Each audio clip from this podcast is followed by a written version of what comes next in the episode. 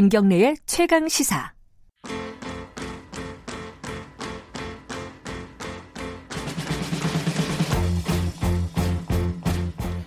네, 김경래 최강 시사 3부 시작합니다. 어, 유튜브 라이브 하고 있으니까요.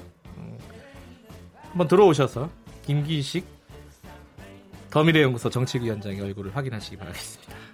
진보의 향기 시간입니다. 오늘도 김기식 정책위원장 나와 계십니다. 안녕하세요. 예, 안녕하세요. 어, 이게 사실 어, 일반 국민들한테 해당되는 문제는 아님에도 불구하고 네. 기사들은 엄청 나오고 있습니다. 특히 경제지를 중심으로요. 음. 아까 잠깐 얘기했었는데 일, 일부에서요. 가업 상속 공제 이거를 음. 좀 바꿔야 된다. 한마디로 이 상속세 너무 많아가지고 어, 기업하기 힘들어서 기업을 뭐 팔아먹고 그만둘 수밖에 없는 음. 상황이다. 이런 기사들 제가 저도 굉장히 많이 봤습니다. 자, 요, 요걸 오늘 좀 정리를 할 텐데요.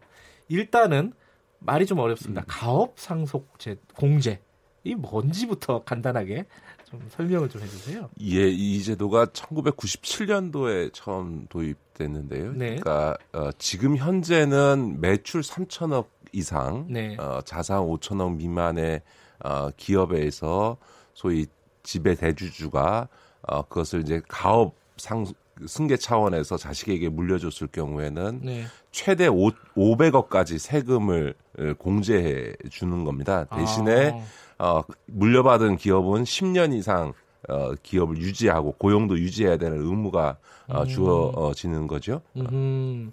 그러니까 한마디로 말해서 기업을 앞으로 계속 내가 아버지로부터 물려받아 갖고 운영을 한다면은 세금을 대폭 깎아준다. 예, 예. 그러니까 엄청난 특혜죠. 사실 500억씩 그 세금을 깎아주는 거니까. 아, 500억이나요? 네네. 어, 일단 뭐 그거는 뭐 기업들 열심히 해라. 뭐 이런 네네. 뜻으로 도입이 된 것 같은데 지금 문제는 이것 때문에 네. 아, 뭐 이것 때문은 아니죠. 이게 너무 부족하거나 상속세가 너무 많아서 네. 기업하기 너무 힘들다라는 기사들이 간혹가다 보이고 있어요. 이거 어떻게 보십니까? 맞는 뭐 얘기예요? 최근에 일, 재계하고 일부 언론에서 이 그 우리나라 상속세 때문에 또 네. 기업 상속 그 공제제도가 간 너무 혜택이 적어가지고 네. 기업을 승계할 수 없어서 아예 기업을 팔겠다, 네. 어, 승계 못한다 이런 얘기를 하는데 첫 번째 그 기본적으로 이 상속세 때문에 기업 팔겠다라고 하는 건 순 거짓말입니다. 왜냐하면 어, 기업을 그 판다고 하더라도 예. 어, 이게 기업을 팔게 되면 1차적으로 그 주식 양도소득세라는 걸 내야 됩니다. 한 네. 25%의 세금을 내야 되고요.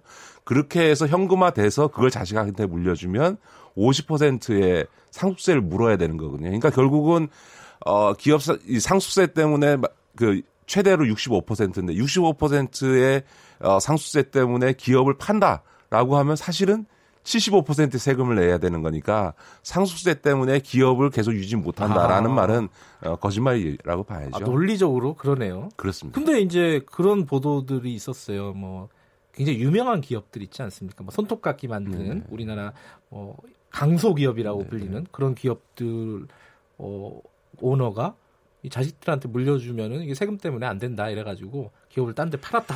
뭐 이런 얘기도 있고요. 예, 그 재계와 언론이 사실을 왜곡하고 있는 것들이 있는데요. 지금 매출 3천억 미만의 경우에는 가업상속 공제제도 혜택을 받고 있거든요. 그런데 이 매출 3천억이라는 게 얼마나 큰 규모냐면 우리나라 중소기업이 업종마다 좀 그 기준이 다르긴 합니다만 최대 1,500억 이하의 기업들을 중소기업이라고 우리가 얘기를 예. 합니다. 예. 그런데 이 매출 1,500억 이하의 중소기업이 대한민국의 전체 기업의 99.9%입니다. 음흠. 다시 말해서 0.1%도 안 되는 기업만 음. 이 가업상속 공제제도에 제외돼 있는 거고 네. 99.9%의 중소기업들은 다 이 가업상속 공제제도에 그 혜택을 받고 있는 네. 거거든요. 이 매출 3천억, 자산 5천억 미만이라고 할 경우에는 이걸 만약 시가로 따지면은 수천억대 회사거든요. 그 이상이 되는 음. 회사는 뭐 수천억의 자, 그, 재산을 자식한테 물려주는데 어, 상속세 제대로 안 내겠다라고 하는 걸 과연 우리 국민들이 어, 그 음. 받아들일 수 있느냐라고 하는 점에서 보면 내야 될 세금을 정당하게 낸다라고 음. 생각을 해, 야 되는 거죠. 어, 아 잠깐만요. 아까 말씀하셨는데 3천억 어, 매출 규모 3천억 이하면은 이런 가업 상속 공제 혜택을 받을 수 있다. 이미 그렇습니다. 예. 아까 3천억에서 5천억 사이는 어떻게 되는 거죠? 아니요. 3천억 미만 이거 3, 매출 3천억 미만이면서 동시에 자산이 5천억 아, 미만이. 자, 산 이건 좀 개념이 네, 다르군요. 다릅니다. 그런데 이 부분을 어 조금 완화해야 된다. 아까 말씀해 기업들의 불만들을 아마 이제 고려해서 음. 이제 움직임이 있는 것 같은데 언론도 이제 뭐 일부 보수지라든가 경제지를 중심으로 그런 얘기가 있었고 정치권에서 이런 얘기가 있어요. 그래서 뭐 두 가지 방향입니다. 하나는 아까 그 매출 규모를 그 제한을 확 올리자. 이런 게 하나가 있고 하나는 이 기업을 상속받아 가지고 앞으로 10년 동안 이그 기업을 계속 운영해야지 이 공제 혜택을 계속 누릴 수 있는 거잖아요. 근데 네. 10년 너무 길다. 좀 줄이자. 이 두 가지 방향이 있습니다. 하나씩 좀 짚어 볼게요. 매출 규모가 3천억은 너무 작다. 좀 더 큰 기업한테도 혜택을 주자. 네네. 네. 이건 어떻게 보십니까? 저는 적절하지 않다고 생각합니다. 앞서 말씀드렸던 것처럼 지금 현재도 예. 97년도에 처음 시작할 때는 이게 1억 미만이었거든요. 근데 이게 매출 불과 1억이요? 1억 미만이었던 건데 이게 불과 30년 만에 지금 3,000배 그 아. 범위가 확대된 거거든요. 그러니까 그 앞서 말씀드렸던 것처럼 매출 3천억 미만이면 우리나라 기업의 99.99%에 해당되는 중소기업은 다 해당되는데 도대체 더 뭘 확대하냐라고 하는 점에서 저는 범위를 확대하는 것은 적절치 않다고 생각하고 네. 사실은 이 범위 확대와 관련해서 계속 그 이야기하는 언론이나 이런 쪽에서도 예. 사실 이 범위가 확대되면 아마 그 언론사 자체가 아마 이 혜택을 받는 음, 아, 그런 비밀이 또 숨어 있을까요? 경우, 그 경우가 발생하게 될 겁니다. 예. 저는 어, 범위를 확대하는 것은 적절치 않다고 예. 생각하고요. 예. 다만 이제 그 승계 받은 다음에 유지 네. 요건이 네. 10년으로 돼 있습니다만 이거는 외국에 비해서도 조금 그 긴 편입니다. 음. 아, 그런 점에서 그러니까 범위를 확대하는 대신에 유지 요건은 좀 길게 어, 가져가고 있는 건데요. 그, 네.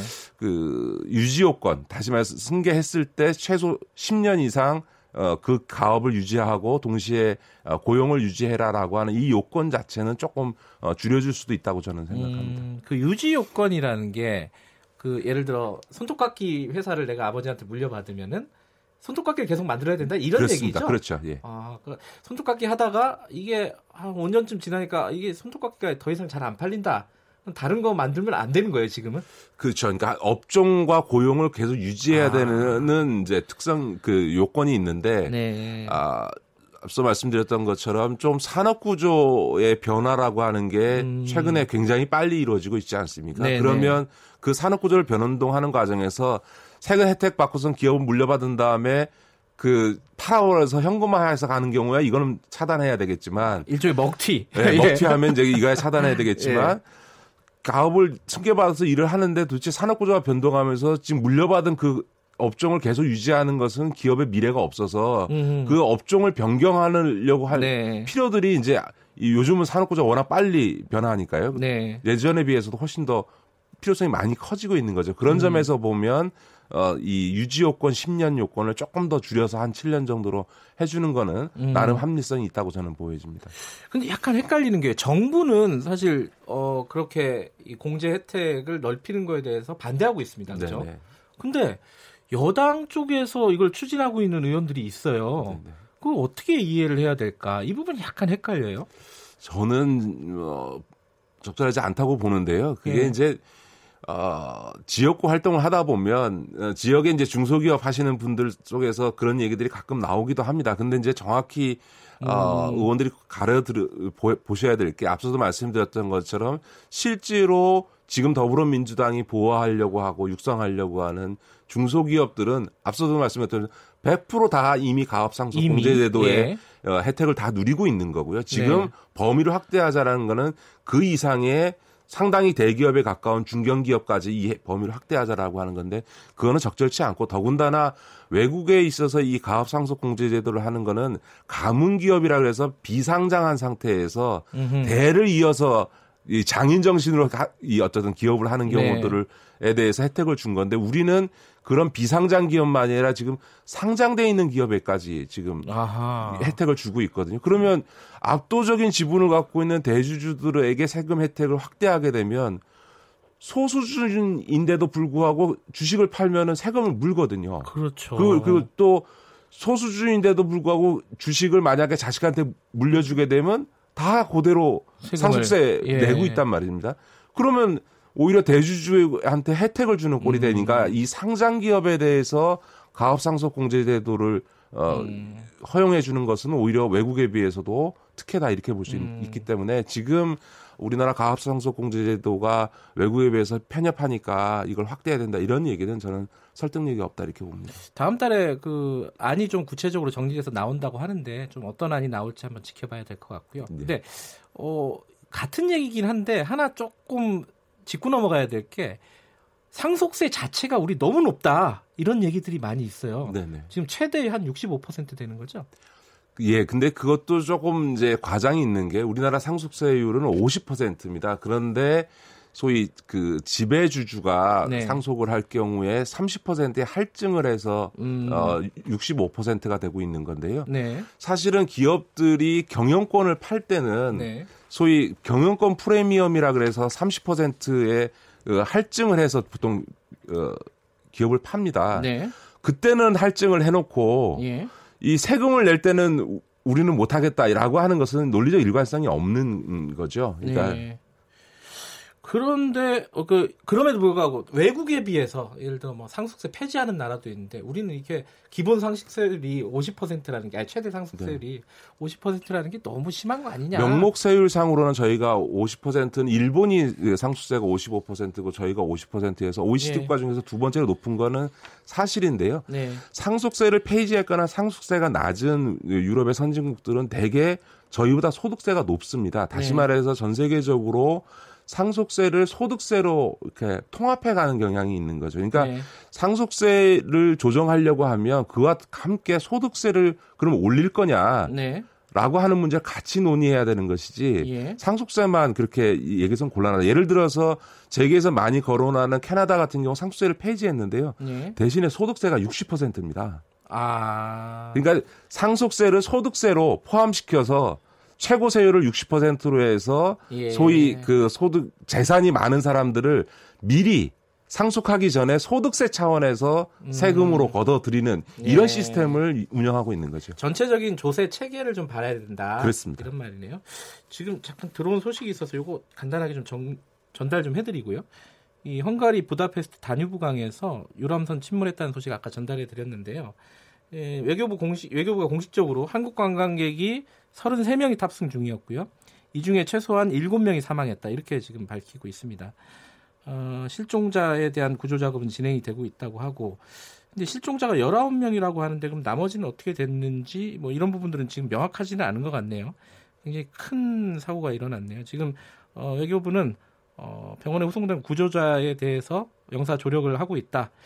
대책 협의하고 있다. 이 정도 소식이 들어와 있습니다. 좀 오늘 하루 종일 좀 자세하게 좀 알아봐야 될 소식인 것 같습니다. 어제 과거사위가 사실상 마지막 발표였죠. 그 김학의 네네네. 사건이요.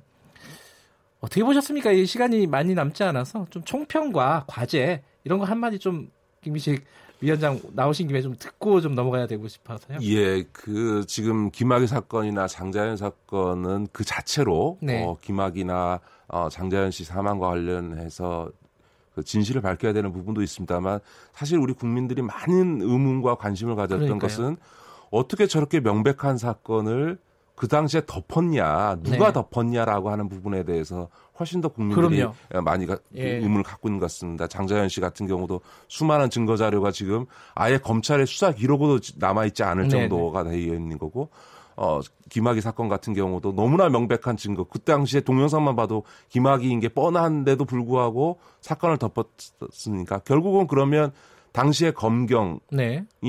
사건을 덮은 거고 동시에 그러면 그 검, 당시에 검찰 간부들과 어, 경찰 간부한테 그 사건을 덮으라고 했던 누군가가 누가 지시한 사람이 누구냐라고 하는 문제에 예. 국민이 관심이 많은데 이번에 이제 과거사위원회가 당시에 윤중천 씨와 관련된 어, 검찰 간부가 김학의만이 아니고 당시에 검찰 어, 총장을 포함해서 다수의 검찰 수뇌부가 어, 김학의와 부적절한 관계를 가졌 있었던 것이 아니냐라고 하는 의혹과 관련된 정황 증거들을 다 내놨거든요. 그러니까 네. 그런 점에서 보면 지금 김학의 사건 수사에 있어서는 어, 당시에 김학의와 윤중천의 비위 행위를 수사하고 있습니다만 국민적 관심사는 당시에 그 사건을 왜 누가 덮었는지를 밝혀내는 문제라고 생각하고 이 부분은 이제 직무유기나 직권남용과 관련된 부분 이 이제 직접적 연관됩니다만 이 지금 공소시효가 지금 얼마 안 남았습니다. 아. 올해 안에 하지 않으면 이제 안 되는 거기 때문에 이제 검찰로서는 이번 과거사위원회 발표를 통해서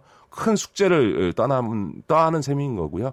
사실 과거사위원회가 여러 가지 과거 은폐됐던 사건들을 진상을 밝히기 위해서 여러 가지 노력한 거는 평가해 줄만 합니다만 과거사위 자체가 무슨 수사 권한을 갖고 있는 거는 아니기 그렇죠. 때문에 한계가 분명했고 네. 또 너무 시간이 많이 지나다 보니까 각종 증거들이 인멸되기도 하고 네. 어, 이런 공소시효 문제도 있고 있었, 그랬던 것 같습니다.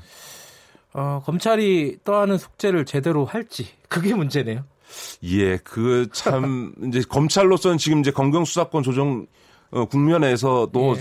검찰이 스스로에 대해서 얼마나 어, 제 식구 감싸게 안 하냐, 예. 엄정한 어, 잣대를 대르대느냐라고 하는 부분은 검찰 스스로도 국민적 신뢰와 관련해서 굉장히 심각한 음. 문제이기 때문에 어, 아마 고민을 하지 않을 수 없을 거고요.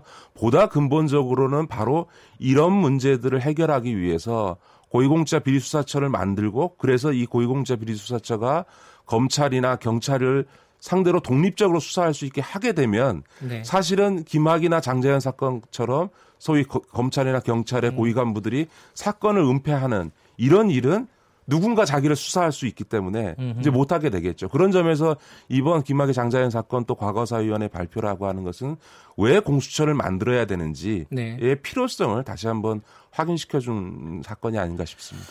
네, 그 사건 자체도 중요하지만은 그 사건이 지금까지 은폐되고 어, 수사가 제대로 안 됐던 게 왜 그랬는지, 누가 그랬는지 이 부분을 밝혀내는 것이 더 중요할 수도 있다. 그렇습니다. 알겠습니다. 오늘 말씀 감사합니다. 네, 고맙습니다. 진보의 향기 김기식 더미래연구소 정책위원장이었습니다. 김경래 최강시사 듣고 계신 지금 시각은 8시 47분입니다.